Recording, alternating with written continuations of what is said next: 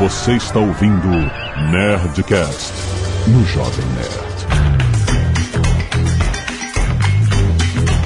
Landa, landa, landa, nerds! Aqui é Alexandre Antônio Jovem Nerd e lá vem mais um evento com a ilustre presença de Jovem Nerd Azagal. Caraca, que babaca, né, cara? Que pretencioso. Que pretencioso, né? Fala galera, tudo bem? Aqui é o Gustavo Caetano, autor do livro Pense Simples, e é uma honra estar com vocês aqui mais uma vez, né? A segunda vez que eu tô gravando aqui com o Jovem Nerd. Aqui é o Sandro Magaldi. Olha só, dia 15 de maio a Terra vai tremer. Ih, caraca. É. Aqui é o Azagal e eu só quero fazer contatos. Ó. Ah, networking, Azaghal. Ah, essa é a chave. Muito bem, nerds, estamos aqui em mais um Nerdcast Empreendedor trazido mensalmente pelo meusucesso.com. Você já conhece a terceira temporada fantástica deste conteúdo cheio de insights para os nossos negócios. E o que acontece? Agora em maio nós anunciamos Jovem Nerd, o Sandro anunciou no meu sucesso.com, todo mundo anunciou que teremos um encontro Powerhouse em São Paulo, certo, Sandro? Certíssimo, no Citibank Hall, em São Paulo. que vai reunir um monte de mentes empreendedoras em várias palestras e a compra de ingressos está sendo estendida não só para os assinantes do meu sucesso.com, como para todas as personas interessadas. Certo? Nós estaremos lá, Zagal, Jovem Nerd, Gustavo também, Gustavo Caetano estará lá. Flávio Augusto descerá de seu avião particular. Pena que ele não tá aqui pra sacanear ele. Virá direto dos campos de Orlando City para cá para fechar o evento. Vai ser animal, tem muita gente importante. Esse programa é meio que um jabá do evento, certo, Sandro? Eu não diria que é um jabá do evento, ele é informativo. Isso, não, a gente não vai falar só para convencer a pessoa que está ouvindo a ir ao evento. A gente vai falar sobre networking, uma coisa importante, né? Outros aspectos que vão ser discutidos lá no Powerhouse. Mas, obviamente, você sabe, no final já- a gente faz o jabá no final. É melhor. Vamos começar que tá muito maneiro esse papo.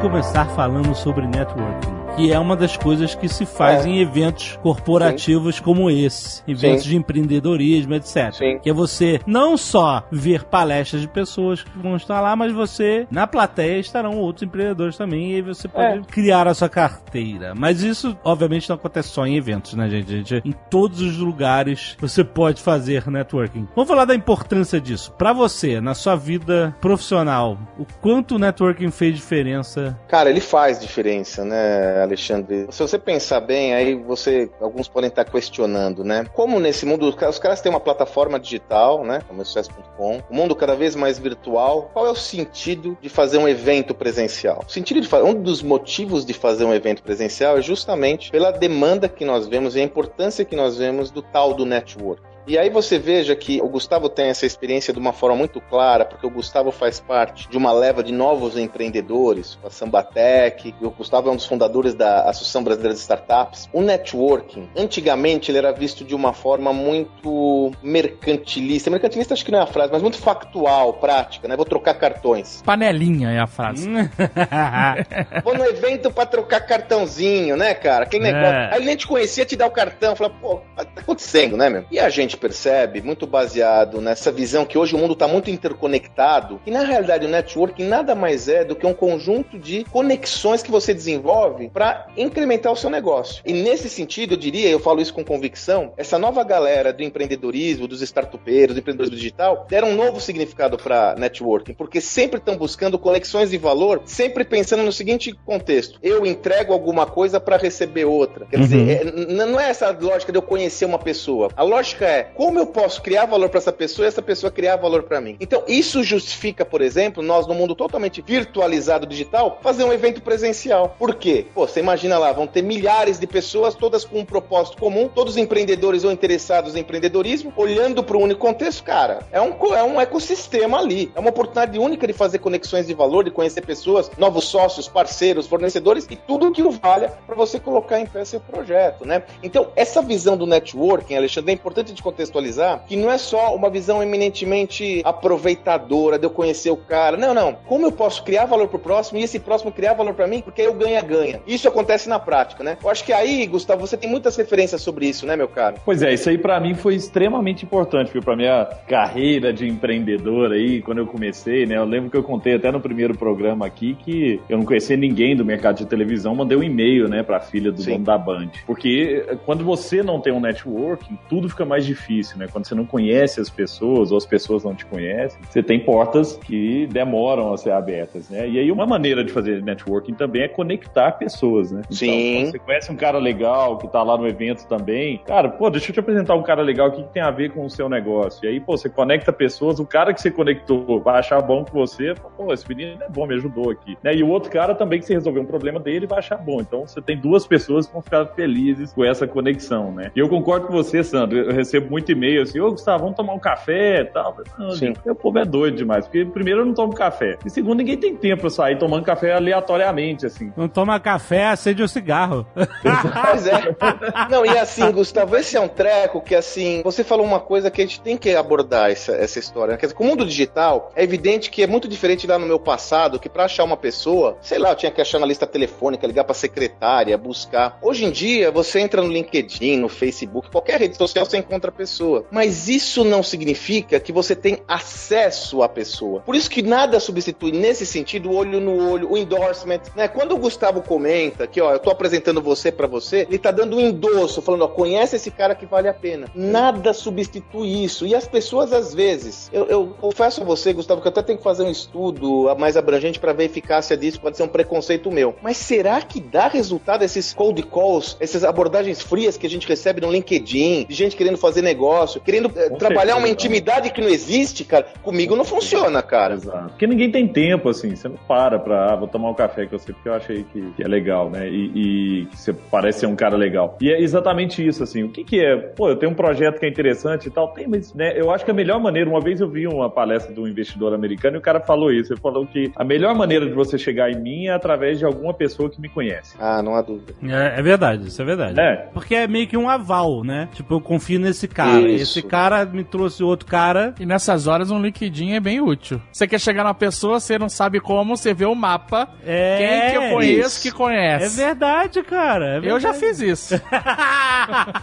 não é, Dave, mas aí, por que, que o LinkedIn tem essa funcionalidade, Dave? Pelo amor de Deus. Parece óbvio, cara. Percebe? Qual que é a conexão que eu consigo que vai me dar um endosso? Exato. O endosso e reputação lá que o Gustavo também trabalha sempre como visões para você ganhar credibilidade junto ao outro. Você sabe que eu trabalhei muito tempo numa empresa que, pô, desenvolve os eventos mais top de gestão do mundo, né? Que é a HSM, né? Pra mim foi muito latente isso e eu consegui, gente, eu sou uma testemunha clara disso. Quer dizer, eu construí todo o meu networking nessa organização e me utilizava muito dos eventos para incrementar meu networking. Uhum. Eu conhecia a pessoa, encontrava ela lá pessoalmente, me apresento, pô, tudo bem, eu sou o cara. Tá... E aí, respondendo a sua pergunta, Alexandre, veja, cara, eu comecei minha carreira profissional vendendo amendoim confeitado na periferia de São Paulo, cara. É mesmo? Olha só, cara. É, é minha origem, pô, claro, cara, três anos lá, quando eu comecei vendendo amendoim confeitado na periferia. Daí para você ter uma trajetória e fazer como já lá na HSM eu só falava com presidentes, CMOs, diretores de marketing, cara, isso só foi possível graças ao fato de eu ter enxergado lá atrás a importância de construir rede de relacionamento, mas criando valor. Não adianta também você vir com esse papinho de querer conhecer o cara só para você extorquir, no bom sentido, o outro e não entregar nada em troca, cara. Tem gente que só pede, né? Manda e-mail, cara, me apresenta pra tal cara, cara, me apresenta pra... E não tem, né? Pô, mas por que, que eu vou ficar fazendo isso, né? É importante, por exemplo, um evento físico, que é a hora de... Porque tem uma diferença, né? Do contato virtual e do contato quando você tá lá, conhece a pessoa frente a frente e tal. E aí é a hora você tem alguns segundos para passar uma mensagem positiva sobre você. Então, saber fazer um bom pitch também do, Isso. Do, que, né, do que, que você faz, o que, que sua empresa faz, em alguns segundos para ganhar a atenção do cara, é. é super relevante e é lógico entender no contexto do cara. Tipo, pô, vou falar, sei lá, encontrei o, o Rony da reserva lá. O que eu vou falar pro Rony? Vou inventar qualquer coisa. Cara, Rony, tem um negócio que pode ser interessante pra reserva. Por quê? Porque a gente faz isso, isso e isso. Pô, legal, gostei, vamos conversar. E você vai ver também uma outra coisa que eu aprendi: as pessoas são mais acessíveis do que parecem, né? Só Não há dúvida. Que é relevante, cara. Ninguém é intocável, assim. Pô, eu lembro quando eu fui pra Orlando, há um tempo atrás, mandei um e-mail pro Flávio, eu não conhecia o Flávio. E aí o Flávio falou: pô, você é o Mark Zuckerberg brasileiro e tal, vou te receber aqui na casa.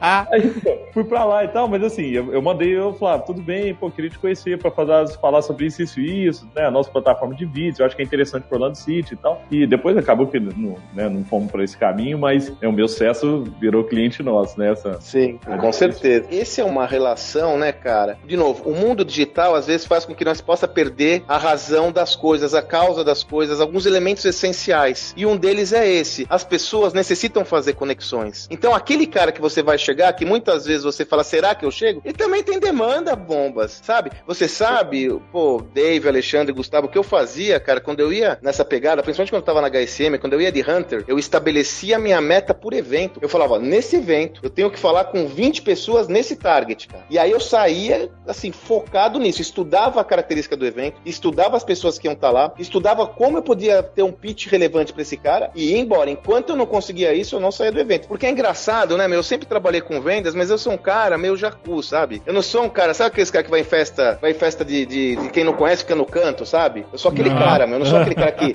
chega que nem o Gustavo. O Gustavo chega chegando, né, meu? Não, você tem Gustavo chega chegando, sim. Ó, eu lembro que. Lembra daquele podcast, daquele Nerdcast, Dave, Alexandre, que vocês falaram do churrasco? Que vocês foram no churrasco depois de um, de um evento e tal, vocês ficaram meio de canto. Churrasco de do bigode. Churrasco do Do bigode. bigode. E foi uma bomba no final do dia. Foi. Aham. Eu sou esse cara, só que é o seguinte, cara, pra mim missão dada, missão cumprida. Então, por mais que eu sou tímido, eu ia no evento focado. Então, eventos como esse, imagina, cara, são milhares de pessoas reunidas numa só período do dia no mesmo local com interesses similares aos seus. Cara, isso é imperdível. Não só é imperdível, como você tem que ir lá focado. Seguramente, muita gente desenvolveu muitas conexões de valor em eventos como esse que mudaram as suas vidas profissionais e até pessoais, né, meu? Uhum. É uma realidade isso, né, cara? É verdade. Uma coisa interessante na network é o seguinte, que eu reparei durante todos esses anos. O Jovem Nerd ele começou a realmente atrair publicidade, né? Que é, o- é o, é o ganha-pão do Jovem Nerd, né? Do site Jovem Nerd, a gente Sim. produz conteúdo e vende publicidade, né? Então a gente, quando começou, a gente só produzia conteúdo, não vendia porra nenhuma. Sim. E a gente tinha que convencer as agências de publicidade, os clientes e tal, que anunciar no Jovem Nerd era. n- Não era só legal, era, era, era eficiente. A gente tinha um público crescente de nicho e muito engajado. E se a gente encaixasse a publicidade certa, que falasse com esse público, ia dar certo. E a gente tinha esse conceito para provar. Blogs, podcast, tudo isso era muito amador no início da década de 2000. Sim. Ninguém tava, eh, os portais eram o grande atrativo de publicidade digital. Pessoas, ah, vou anunciar na internet, vou no portal, vou no UOL, vou no IG, vou no. Terra, entendeu? Esses eram os canais de televisão, entre aspas, o mainstream da internet, eram os portais, né? Como é que um blog de nicho vai ser interessante para uma marca grande? Vai ser visto como mídia, né, Alexandre? Exato. Por que, que esses caras vão apostar nesse mercado tão pequeno? Vale ressaltar que era uma época em que esse mercado não era difundido como hoje, né? Exato, exatamente. Não, e Dave, mesmo esses portais horizontais tinham dificuldades imensas em alavancar receita. Imagino vocês. Sim. Mesmo os grandes tinham uma dificuldade brutal de convencer grandes anunciantes. Imagina os jovens querendo fazer um negócio. Não, isso daí é um blog, isso daí não é mídia. Como eu vou anunciar nisso? né? Imagina que eu vou Exato, gastar meu exato. dinheiro, né, cara? O que a gente viu acontecer no- durante a década de 2000 foram as agências de publicidade começarem a contratar blogueiros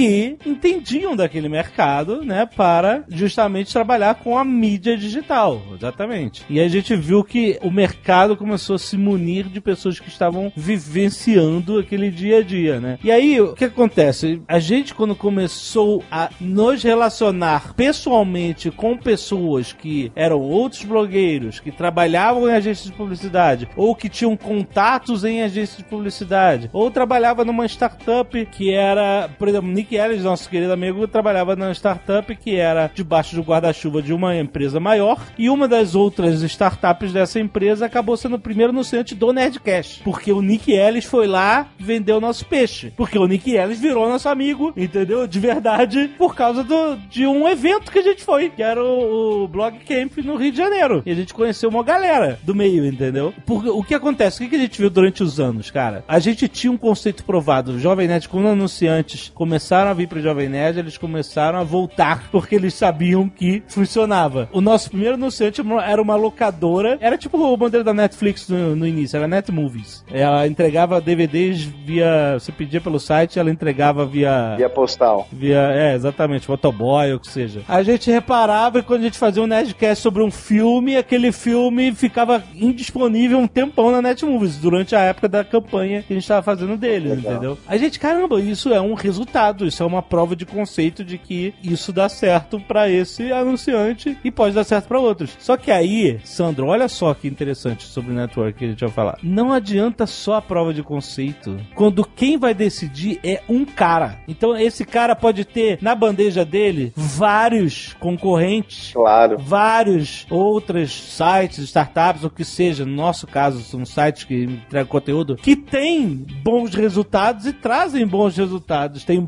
público grande trazem bons resultados. Quem é que ele vai escolher entre os grandes? Quem ele conhece, quem ele confia.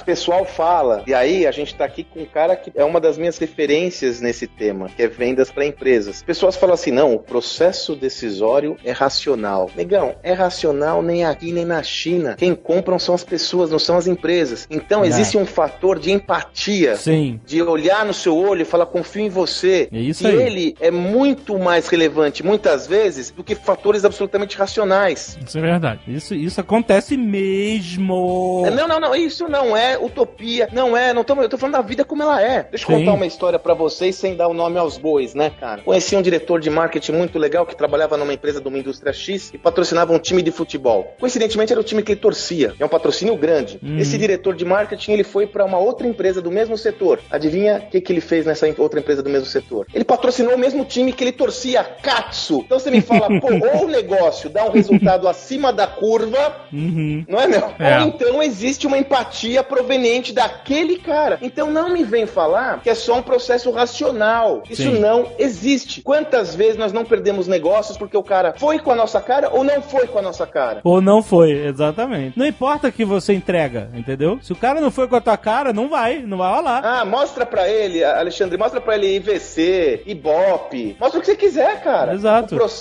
não é eminentemente racional. Eu falei em vários eventos do Lead já, né? E vários deles, desses eventos, eu encontrei um monte de gente legal que tava lá me ouvindo, né? A Luiz Helena do Magazine Luiza, o Walter Torre, tudo mais, da Tap Torre e tal. E aí, eu tô citando esses dois, porque esses dois me chamaram para ir na empresa deles e os dois tiveram mesmo, a mesma reação, assim, sentaram vários diretores e tal. Aí a Luiz Helena virou pro diretor e falou assim: não sei direito o que esse menino faz, não, mas ele é inteligente demais, então o que ele falar aqui pra gente pode comprar. E o Walter Torres fez a mesma coisa. Ah, esse é o menino mais inteligente que eu conheço. Senta com ele aí que ele deve ter coisa boa pra gente. Mas é isso, assim, às vezes a empatia, Sim. né, e a, e a pessoa acreditar que, pô, você tem alguma coisa que é relevante, mas às vezes o cara nem entendeu direito o que, que é, mas, pô, gostei desses caras, vou chamar alguém que entende, lógico que, né, aí o time deles faz o trabalho. Tem que entregar, né, velho? Aí é. tem que entregar, não tem jeito. Aí você abre uma porta grande, né? Então aproveitar esses eventos para passar uma boa impressão, né, e mostrar que, pô, você é um cara que conhece do que você tá falando, da sua indústria, do seu negócio, ou, né, mas eu, eu acho que é um momento único, assim, você tem pouco tempo para conseguir fazer isso, mas fisicamente, ele pessoalmente, você tem a chance de ter a empatia também, do cara, pô, gostei desse boneco. Deixa eu ressaltar uma coisa, a gente tá falando aqui de empatia, do cara gostar, senta aqui, ouve o que ele fala, isso não elimina o fato de que você tem que entregar. Ah, não, isso é pressuposto básico, cara, é isso é aí, isso é boa. É só você falar um monte de bullshit, ser gente boa, que depois você vai entrar na panelinha e os caras vão comprar de você, não interessa. Não, pode até, o cara, você pode até enganar o, tipo assim, vamos dizer que você não tem nada para entregar, aí você entra num, sabe, num networking e o cara gosta de você, ele compra contigo. Se você não entregar, ele não, acabou. Acabou, acabou. Esse cara também tá dentro de uma rede que esse cara também te queima rapidinho, né? Exato, vai te queimar, exatamente. O que eu tô querendo dizer é o seguinte, em um universo onde as pessoas entregam, onde você tem um conjunto, um grupo de pessoas que sabem entregar aquilo que elas prometem e falam, uhum. os caras que têm mais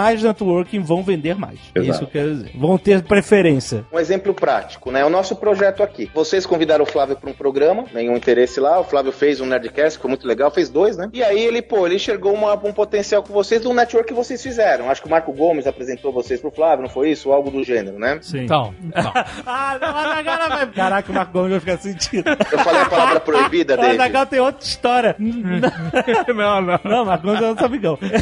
não, eu tô brincando. Também é, pô. Vamos imaginar que aí, né, nesse sentido, o Flávio mapeou uma oportunidade. Ele falou, pô, Sandro, seria legal a gente estar com esse pessoal. Eles são sérios, grandes e tal. E nós fizemos a primeira incursão. Cara, nós estamos no terceiro ano de projeto. É o É, isso aí. 28 programa. Isso aí. Não há sorrisinho, risadinha, Exato. é, sabe, é, whiskinho. Uma piadinha. Não dá. 28 programas não dá. Quer dizer, no final do dia, o network, o relacionamento, ele pode lhe abrir portas, ele pode favorecer uma abordagem a quem você não conhece, ele pode lhe permitir explorar novas possibilidades. Se não houver entrega, sobretudo no mundo de hoje, onde nós temos milhares de opções disponíveis, É. a preços muitas vezes similares, É. se não houver uma entrega fora da curva, esse papinho de tapinha nas costas, tomar o esquinho é de loser. Você sabe que em alguns contextos que eu falo que vendedor tem essa maneira de tomar cafezinho com o cliente, né? Eu Aham. já falei isso, cara. Tomar cafezinho com o cliente é coisa de loser. O cliente não quer cafezinho. Ih, rapaz. Ele quer gente que cria valor pra ele.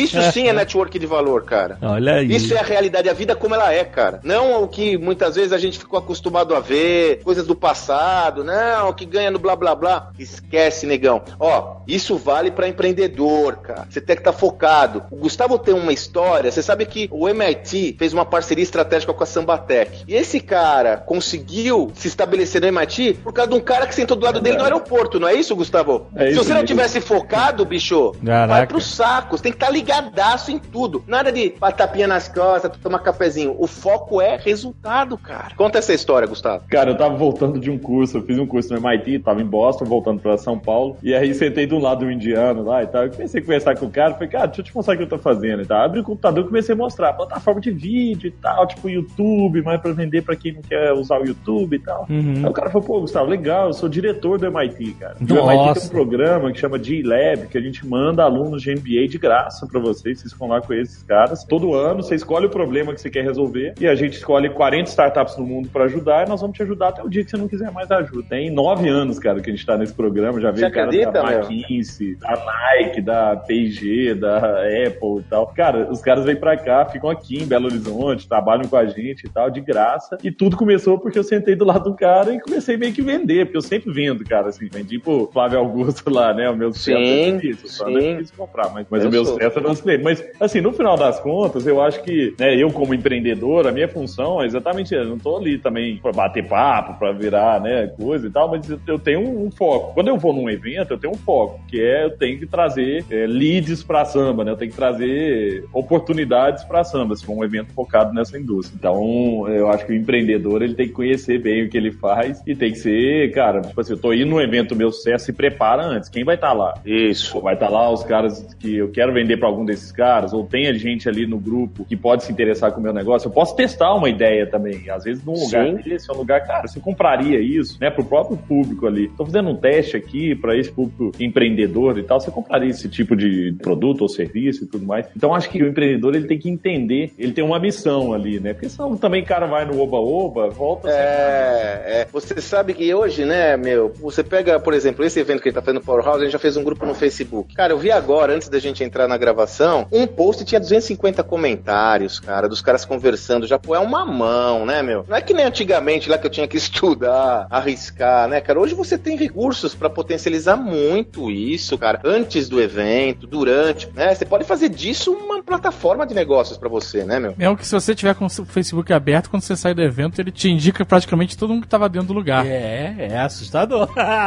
Isso é assustador. Você Sai do lugar, liga o Facebook e ele começa. Você quer ser amigo de fulano? De fulano? É, impressionante, ele sabe cara. que as pessoas estão... Esse atributo que a gente trabalha do network é muito importante. Agora, tem um outro também que eu chamo a atenção, e eu sempre falo sobre isso. Eu falava isso, cara, desde que eu tava lá na HSM, onde eu tive a oportunidade de interagir com os caras mais top do mundo, Jack Welch, caras da minha época, né? Jack Welch, Michael Weiser, Lou Gertner. Eu, eu tive com esses caras, que é a história de você aumentar seu nível de referência. Né? O nosso dia a dia ele é muito surrado, a gente toma muita porrada. Na operação, às vezes não dá tempo de dar um refresh, né? De dar uma. Né? Deixa eu tomar um ar aqui. Cara, quando você vai lá ver as histórias do Jovem Nerd, o Azagal, Gustavo Caetano, Rony Messer, Carlos Wieser, Flávio, Alexandre Costa, Cacau Show, essa é uma forma de você aumentar seus referenciais. Né? É uma forma de você buscar um nível de conhecimento diferente daquele que você está habituado a ver no dia a dia. Não é uma forma de network estricto senso, porque você muitas vezes não consegue se relacionar com aquele cara, mas você está aumentando a barra, gente. O Peter Drucker falava o seguinte, né? A rotina engole a estratégia todo dia no café da manhã. Então, se a gente não forçar a barra para ter um foco em coisas que vão aumentar nosso repertório, melhorar nossa capacidade de gestão, melhorar-nos como pessoas profissionais, a gente vai ficar só na rotina, cara. E com o tempo, você vai se depreciar, o seu conhecimento vai diminuir. Né? Essa uma, é uma realidade, né? E uma maneira que eu sempre, eu também sigo, acredito muito nisso, Sandro, assim, eu gosto muito de ouvir histórias, né? Histórias de fracasso também, de coisas que às vezes não deram certo, para outras sim, sim. e tal, mas para você também entender, assim, é, é, legal quando você começa a ouvir, como eu vi lá do, do Jovem Nerd, né? Eu vi o estudo de caso lá, que, pô, vê a história lá atrás, o aperto que os caras passaram, né? Então, pois é, cara. Pô, isso aí, cara, te leva também para um estágio de pensar assim, pô, esses caras também passaram por isso, entendeu? Porque muita gente desiste antes de, é. de chegar lá porque o cara acha que é com ele só, que, nossa, pra esses caras tudo deu certo sempre, eles têm sorte, não sei o que. É, isso aí. na hora que você vai ver a história de, pô, eu vi histórias, né, do Geraldo Rufino que vai estar tá lá, né, Sam? Pô, o cara ah, eu acho que tem assim, de, é, de lata. É, é que às vezes não parece, né? Porque é óbvio, vocês sabem melhor do que eu que vocês são empreendedores natos, né, cara? O ato de empreender, ele é hostil, né? Eu sempre digo, existe uma vantagem hoje em dia de se falar muito em empreendedorismo, porque tem que se falar muito de empreendedorismo. Mas também existe a, a, a gourmetização do empreendedorismo, né, meu? Isso. Porque parece que é moleza, eu quero ser CEO, eu quero ser tudo. Ele é hostil, ele demanda muito trabalho, esforço, né? E às vezes, como ele é hostil, você perde a referência. Mas, pô, se você olhar algumas trajetórias desses caras que eu falei, tem caras lá que seguramente estão piores do que a gente, né, cara? Estão pior do que você que tá me ouvindo, que tá ralando o bumbum. Cara, o Geraldo tava lá no lixão. O Tai da GOK, que vai estar tá lá também, cara, o cara foi preso num campo de concentração, velho. A história Desculpa, dele é isso não é ficção. O cara vai estar tá lá. Ele foi preso num campo de concentração. Ele foi refugiado, né? Que nem milhares de refugiados hoje que vêm da Síria e tal. Ele veio do Vietnã como refugiado, perseguido pelo regime do país, né? Que tomou o país. Então, assim, olhar que você tem essa possibilidade não deixa de ser uma força, uma fortaleza, pô, te trazer uma referência diferente para falar, pô, eu consigo. Se esses caras conseguiram, eu posso conseguir. Porque é hostil. Eu sempre digo, o fato da gente sempre comentar que, pô, dá pra você ser bem sucedido, é possível você chegar no sucesso, não significa dizer que todos vão chegar lá. Às vezes fica parecendo que, não, não, pô, então todo. Não, não, não. Uhum. A realidade, como ela é, é um funil estreito. Só quem passa do outro lado do, desse funil é que vai passar. Você sabe que eu gosto, Dave? Até o nosso trailer do seu estudo de casa, o seu estudo de casa do Alexandre, aquela parte que você fala, quando perguntam para mim se eu vou empreender, qual que é a resposta que eu dou? Desista! Mas é verdade. Cara, isso é bárbaro, cara, porque se você passar por essa prova, você tá preparado, amigo. Se não, desiste.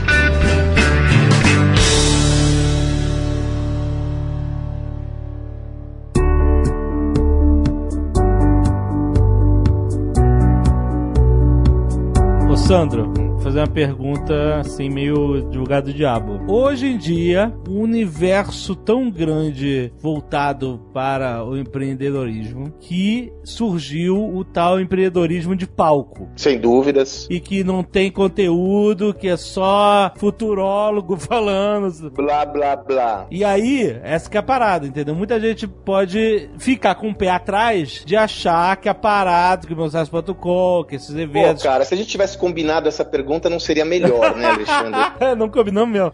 Lá no palco, nós só vamos colocar no palco quem realizou alguma coisa. Quem não realizou não sobe no palco. Então ali a gente não vai ter gente que viu fazer. A gente não vai ter gente que contaram para ele. Ah. Nós vamos ter assim, ó, Alexandre Costa da Cacau Show. É o cara que mais vende chocolate no mundo. Fatura mais de um bilhão de reais, tem mais de mil colaboradores, duas mil franquias. Carlos Wizard, fundador da Wizard. Ele só vendeu a Wizard por 2 bilhões de reais e hoje ele é dono do Mundo Verde. Trouxe agora pro Brasil o a Taco Bell, quem é sócio do Ronaldo, enfim. O Flávio, que a gente já sabe a história, que já contamos. Vocês, eh, eu não canso de contar a história de vocês, sempre conto seis anos sem gerar receita para validar a ideia. Cara, isso é para poucos. Então vocês não viram alguém falar para vocês do empreendedorismo. Vocês fizeram. O Gustavo, que começou lá do zero, zero, zero e, e só com seu esforço fez o um negócio que hoje é um dos líderes da América Latina no negócio dele. Tony Mesler da Reserva também começou do zero, tinha tudo para ser um, talvez um playboy, não um playboy, mas um belo executivo, trabalhava numa grande consultoria, resolveu empreender. Geraldo Rufino, Carla Sarni, o Ari Kozer do Fogo de Chão, cara. O Ari Kozer, ele era garçom numa churrascaria em beira de estrada. Aliás, o Ari, olha que legal, fui almoçar com o Ari, ele vendeu Fogo de Chão lá atrás, né, por uns 800 milhões de reais, né? Uhum. Gente, hoje o Ari Kozer tá construindo, ele tem o Maremonte, tem o NB Steak, ele me falou que o valor de mercado dos negócios que ele tem hoje já vale mais do que valia o Fogo de Chão quando ele vendeu, cara. Esses É. caras, Alexandre, não é, eles não estão falando em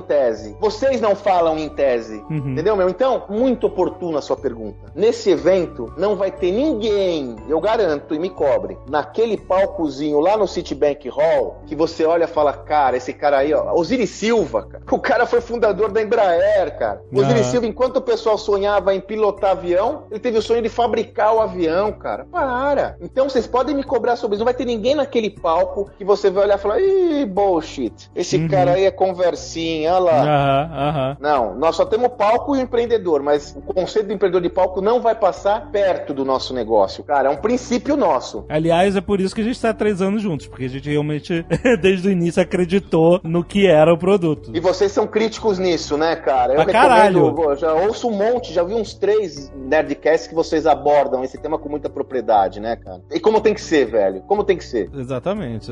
Aliás, é um guilty pleasure meu de ficar vendo esses caras faz showman é? de empreendedorismo na internet. E é curioso, né, cara? E é bom você estar falando isso, né? Porque veja bem, olha só, deixa eu fazer um parênteses aqui muito importante. O empreendedor, como vocês, eu sempre trabalho esse conceito nos conteúdos que eu trabalho. Por exemplo, vamos sair de vocês aqui, depois eu volto. Mas o Alexandre Costa da Cacau Show. Quando eu olho o Alexandre Costa da Cacau Show no Masterchef, nesses programas de TV, eu falo, pô, esse cara é aparecido, né? Não é, cara. Ele é uma persona. Como tal, ele tá promovendo os valores da marca. Quando ele participa de um programa como esse, ele tá oferindo ganho pro negócio dele. Porque ele fortalece a marca do negócio dele, ele atrai mais interessados, aumenta a sua esfera de influência. Exato. Então é importante você ter colocado isso, porque muitos fazem confusão, Alexandre, com o empreendedor de palco, que é esse conceito que foi criado pro cara que é só espuma, com o fato de que o empreendedor tem que estar do palco. Uhum. Pô, o Gustavo é um cara que exercita isso frequentemente, não é, Gustavo? Eu imagino que às vezes os caras te pegam nessa armadilha, não é? Às vezes os caras te julgam como empreendedor de palco, não julgam, Gustavo? Exato, eu faço muita palestra, assim, pra empresa, só falo pra empresa. É a melhor maneira de eu chegar no CEO de uma empresa, e hoje tenho contato com vários CEOs de empresas gigantescas, porque eu falei pros caras, os caras ficam loucos. E aí depois eu vou lá e vendo a samba pros caras. É o meu livro, que conta a minha história, a história da samba e tudo mais, eu dou toda a minha renda, eu dou pro Instituto Ayrton Senna. Quer dizer que eu não tô ali pra ganhar dinheiro com o livro. O que eu tô fazendo? Promovendo a minha empresa. Ele é um meio, uma né, empresa- Gustavo? Minha empresa é uma empresa B2B super conhecida, assim, você chega nos lugares, nossa, conheço a samba, adoro a samba, quero ver a samba, tenho CEOs de empresas grandes, pego o avião, vem aqui em Belo Horizonte conhecer a samba e tudo mais. Então esse é o tipo de coisa, e eu, eu concordo com você, Santo, que né, o, o conceito de empreendedor de palco é diferente do empreendedor estar no palco, porque você está vendendo o seu negócio, é claro que você está no palco também vendendo coisa que não tem nada a ver com o seu negócio, aí é você perdeu o foco. É né? outra Mas eu acho história que- isso, né, cara? é que, por exemplo, a repercussão que o meu estudo de caso no meu sucesso.com me deu foi gigantesca. Assim, um monte de, de gente que fechou negócio com a gente depois de ter visto e conhecido a samba é impressionante. Até com o Nerdcast Empreendedor também, o outro que eu gravei, um vem, gera um monte de oportunidade a partir daí. né? Então, eu acho que se você souber aparecer com o seu posicionamento, eu fui convidado para participar de um programa agora desses de televisão, de investidor, não sei o que e tal. Eu cheguei e falei, cara, primeiro eu não sou Shark investidor Shark Tank. não é o branding que eu queria pra mim. Tipo assim, eu não quero ser visto como, ó, esse cara é um investidor. Eu não sou investidor, eu sou empreendedor. Eu não invisto em nada dessas coisas e tal. Por quê? Porque senão você começa a aparecer sem foco. Aí você vai virando, ah, mas Gustavo tá ali. Então. Ô, Gustavo, acho- é inegável que existe esse risco, né? Também a gente não pode ficar tampando o sol com a peneira, né? Porque eu sempre digo que isso é uma cachaça. Quer dizer, na medida que você tem exposição, se massageia seu ego, você tem que ter um baita de um policiamento pra não cair na armadilha, né, meu amigo? Porque, não, é uma cara, tentação. Esse convite tentação. agora, eu sentei com o pessoal, eu sentei com minha família e tal. Falei, e aí, vale a pena? Uma exposição grande. Mas aí eu pensei muito, assim, não é a exposição que eu quero ter. Né? Então, aí eu achei que não fazia sentido e tal, agradeci e tal. O livro veio porque o livro eu tô contando a história da samba. Então, tô doando a minha parte do livro, tô fazendo bem ainda, tô ajudando outros, tô passando conhecimento para as pessoas, mas no final das contas, tô fazendo mais gente conhecer a samba, conhecer minha história e tudo mais. Antigamente, uma marca, uma empresa, para ela ser grande, ser abrangente, crescer, ela tinha que, sobretudo, ter propriedade em bens físicos. Né? Uma Walmart cresceu assim, aqui no Brasil, um conglomerado como Matarazzo, como Globo, né? cresceram baseados em propriedade. Como os recursos sempre foram escassos, eu tenho que ter um posicionamento na cadeia de valor para ter acesso ao melhor recurso do mundo. Então, dessa forma, crescia quem tinha o quê? Quem tinha ponto de venda, quem tinha exposição. Hoje em dia, isso não é mais relevante. Pô, porra, tanto que você veja, as empresas que têm mais exposição detêm poucos, né? Como uma Amazon. Ué, só para falar de umas mais badaladas agora, um Facebook. Airbnb. Um Airbnb, Uber, né? É até chavão já falar, o Uber não tem nenhum carro, é a maior empresa de transporte, o Airbnb não tem nenhum imóvel, né? Virou até chavão, mas é verdade. Agora, se você for pensar bem, hoje o modelo de crescimento ele está muito ancorado na ampliação da influência que uma marca tem perante a sociedade. Quanto mais influente essa marca for, quando eu digo marca, eu digo empresa, eu digo empreendedor, maior vai ser a probabilidade dela ganhar mercado. Dessa forma, atividades como essa, onde eu uso o meu empreendedor, o meu CEO, o meu líder, dou palco para ele, eu estou fazendo o quê? Aumentando a influência da marca. Isso como consequência, aumenta o awareness, ou seja, o conhecimento sobre aquele negócio e vai me gerar mais vendas. Vocês percebem que isso é muito diferente de um cara falar de empreendedorismo no palco sem ter legitimidade? É uma estratégia, uma estratégia de relações públicas. Eu diria, inclusive, que essa é a grande essência da área de relações públicas dessa atualidade. Aumentar a esfera de influência do negócio. Aí eu tenho que usar o meu CEO, tenho que usar o meu empreendedor, tenho que usar meus colaboradores para utilizar esses recursos como personas. E você pode ver que funciona. Exato. Só temos que tomar cuidado com o limite. A egolatria é o limite. Quando começa a chegar a egolatria, massagear o ego, o cara aceitar o convite lá só pra família dele ver, aí nós temos que ficar muito atentos com isso. Apesar de que temos que ficar atento uma ova, né? Porque a conta vem, né, meu? Porque a crítica hoje não é crítica, né? Uma crítica de mídia nem nada. O pau come feio, né, gente? Então quando tem um vacilo, já viu, né, meu?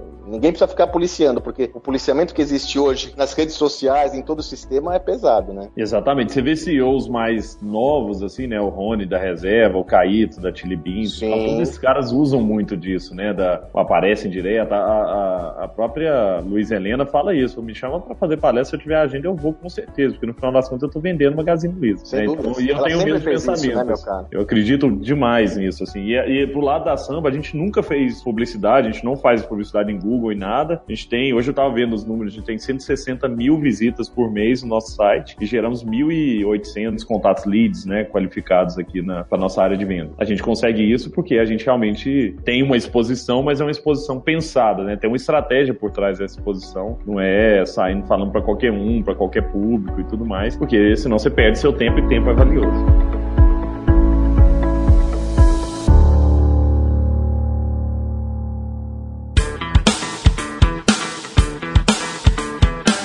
Então, como vai ser o Powerhouse? Exatamente. Agora que a gente falou de toda essa. É contextualizada, né? contextualizou e tal. É, explica exatamente como vai ser e como é que as pessoas fazem para ir.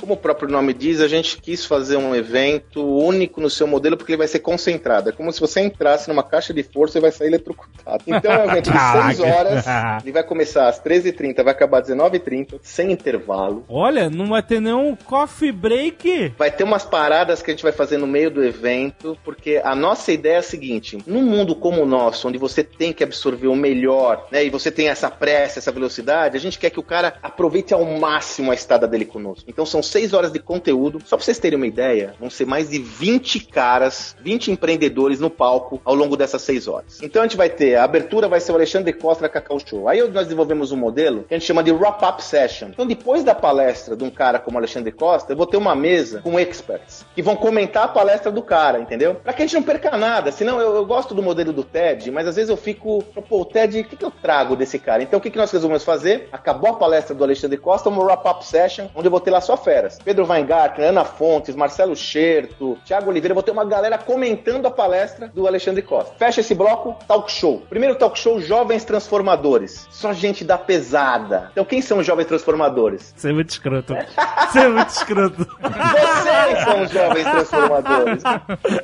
Três que estão comigo. Então vai ter, ó, o Jovem Nerd, o Azagal, o Gustavo Caetano e o Rony Mesler da reserva. A gente quer pegar aí o mindset dessa galera jovem de vocês e explorar ao máximo esse mindset e a história de vida de vocês. Acabou esses jovens transformadores, palestra do Carlos Wizard, que eu já comentei com vocês. O cara é um, putz, é um vulcão em erupção. Ele vendeu o negócio dele, continuou, tá bombando, né? Palestra do Wizard, acaba a palestra do Wizard, wrap-up session. Acaba o wrap-up session, último talk show. Esse talk show a gente tá chamando de histórias de superação. É aquela galera que veio lá do zero, ralou bombom e tal. Nesse talk show, Carla Sardes Sorridentes, o Geraldo Rufino, JR Diesel e o nosso amigo Ari Kozer, do Fogo de Chão. Pra fechar o evento, Flávio Augusto, né? O Flávio fecha oh. o evento lá com a, né? Em grande, em, assim, em grande estilo. E tem mais, gente. Isso é uma coisa que a gente tá falando, é interessante, eu sei qual é. Depois da palestra do Flávio vai ter um anúncio muito interessante lá, um, Ih, um, um anúncio exclusivo com toda a mídia e tal. O Flávio resolveu fazer esse anúncio lá para todo mundo. Eita. Sério? Ih, caraca! Sério. Depois vocês me cobram, tá? No programa do mês que vem a gente fala sobre isso, que é um anúncio, tem a ver com M&A, com Merger and Acquisition. É um anúncio nervoso. Eita! Nervoso. Ele vai falar lá. Ó, e nesse meio tempo, temos aí ainda, cara, uma homenagem ao Osiris Silva. Então a gente vai fazer, pô, eu tô, a gente tá planejando, não vou falar isso, depois eu, quem tiver lá vai ver uma, uma surpresinha, mas a gente vai fazer uma homenagem ao Osiris Silva. Quem vai fazer a homenagem do Osiris é o Tai da GOK, né? Então eu peguei, vou pegar assim, dois caras que acreditam no impossível, né? O refugiado lá que veio, o náufrago, e o cara que construiu o avião. Dois caras que não acreditam no impossível, a gente vai fazer uma homenagem ao Osiris é, nesse projeto. Eu também vou estar com a Sofia Esteves, da Companhia de Talentos. Então, cara, maneiro, tudo isso maneiro. em seis horas. Tá bem punk. Maneiro. E aí, o que, que a gente resolveu fazer? Fazer, né? Como eu digo, nós já falamos sobre isso, é uma oportunidade única de networking, né? Relacionamento, conhecer lá milhares de pessoas. O conteúdo é muito relevante, cara. Vocês podem me cobrar sobre esse conteúdo, eu garanto esse conteúdo único. Nunca teve um evento como esse sobre empreendedorismo com essa pegada. Finalmente, é uma chance que você tem aí que tá me ouvindo, cara, dá um refresh. Zero HD. Tira essas seis horas, não pense em mais nada. Fala, cara, eu vou tirar essas seis horas para me reinventar, para pensar meu negócio, para ter novas ideias, para me, me motivar. Então, assim, recarregar as bateria. É uma ocasião única. E aí nós resolvemos, gente, como a gente acredita muito nessa coisa de criação de valor, essa foi uma ideia do Flávio. Falou, Sandro, o evento não pode acabar depois do evento. Pô, é um evento muito pegado, como vai acabar depois do evento? Então a gente resolveu fazer o seguinte: para quem participar do evento, a gente vai dar um bônus, um bônus exclusivo, que é uma. Nós vamos fazer três lives, é como se fosse um workshop, um programa de vendas. São três lives de uma hora e meia. Eu vou falar sobre vendas B2B, o Edio Alberti vai falar sobre vendas B2C, o Edio é o parceirão do Flávio, é um dos caras que eu mais entendem de vendas B2C que eu conheço. Então eu falo de vendas B2B, vendas para empresas. Depois de um mês, dois meses, o Edio faz um programa falando de vendas é, para a pessoa física, B2C, e fecha com o Flávio falando sobre como liderar equipes de vendas com toda a experiência do Flávio. Isso vai Maneiro. acontecer depois do evento. São, são programas hum. online, programas live que só quem participar do evento, né, só quem participar do Powerhouse vai ter direito a acompanhar esses conteúdos. Então, pô, gente, eu tô muito confortável com esse convite. E o que, que a gente fez, Alexandre? A gente resolveu, como a gente tá aí nesses três anos juntos, eu, cara, eu sou um admirador inconteste do, do projeto de vocês, da galera que nos ouve. Eu tenho uma gratidão imensa por esse espaço que a gente tem com vocês e, sobretudo, pelo nosso ouvinte. Eu já falo para vocês, eu às vezes ligo pra uma pessoa, ela me conhece pela voz. Uhum. Você é o Sandro, cara, eu te ouço toda hora. Pô, isso é, é muito legal, né, cara? Então, a gente, eu combinei com o Flávio o seguinte: nós estamos é, destinando um lote exclusivo, que o evento tá com quase todos os tickets já vendidos. Eu uhum. reservei, nós reservamos um lote exclusivo só pra galera do Jovem Nerd, né? É lógico que esse lote ele é limitado, né? Então, eu não sei se a hora que você tá me ouvindo aí ainda vai ter essa oportunidade. Mas é, se você entrar no link que a gente vai deixar aqui, né? O link que a gente vai deixar nesse post aqui no, no na, na, página, que é o powerhouse17.com.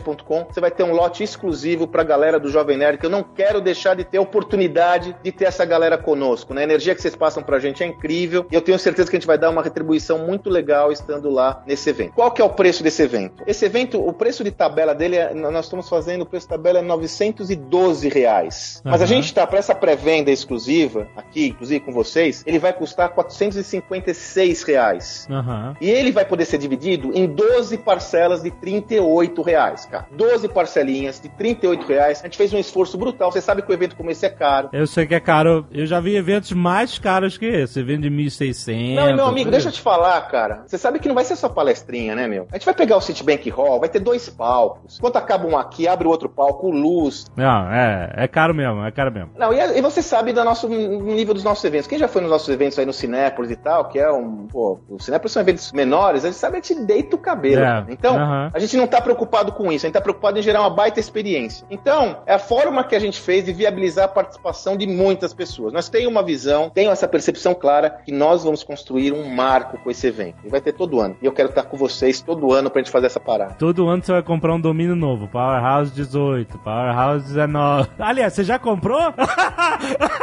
Ou a gente deve registrar? Ainda bem que vai demorar um pouco pra ir pro ar, né, cara? Eu falei pro Alexandre, vamos comprar, deixar quietinho. No ano que vem a gente vende pra ele. Ô, Dave, o Alexandre só te ferra, bicho.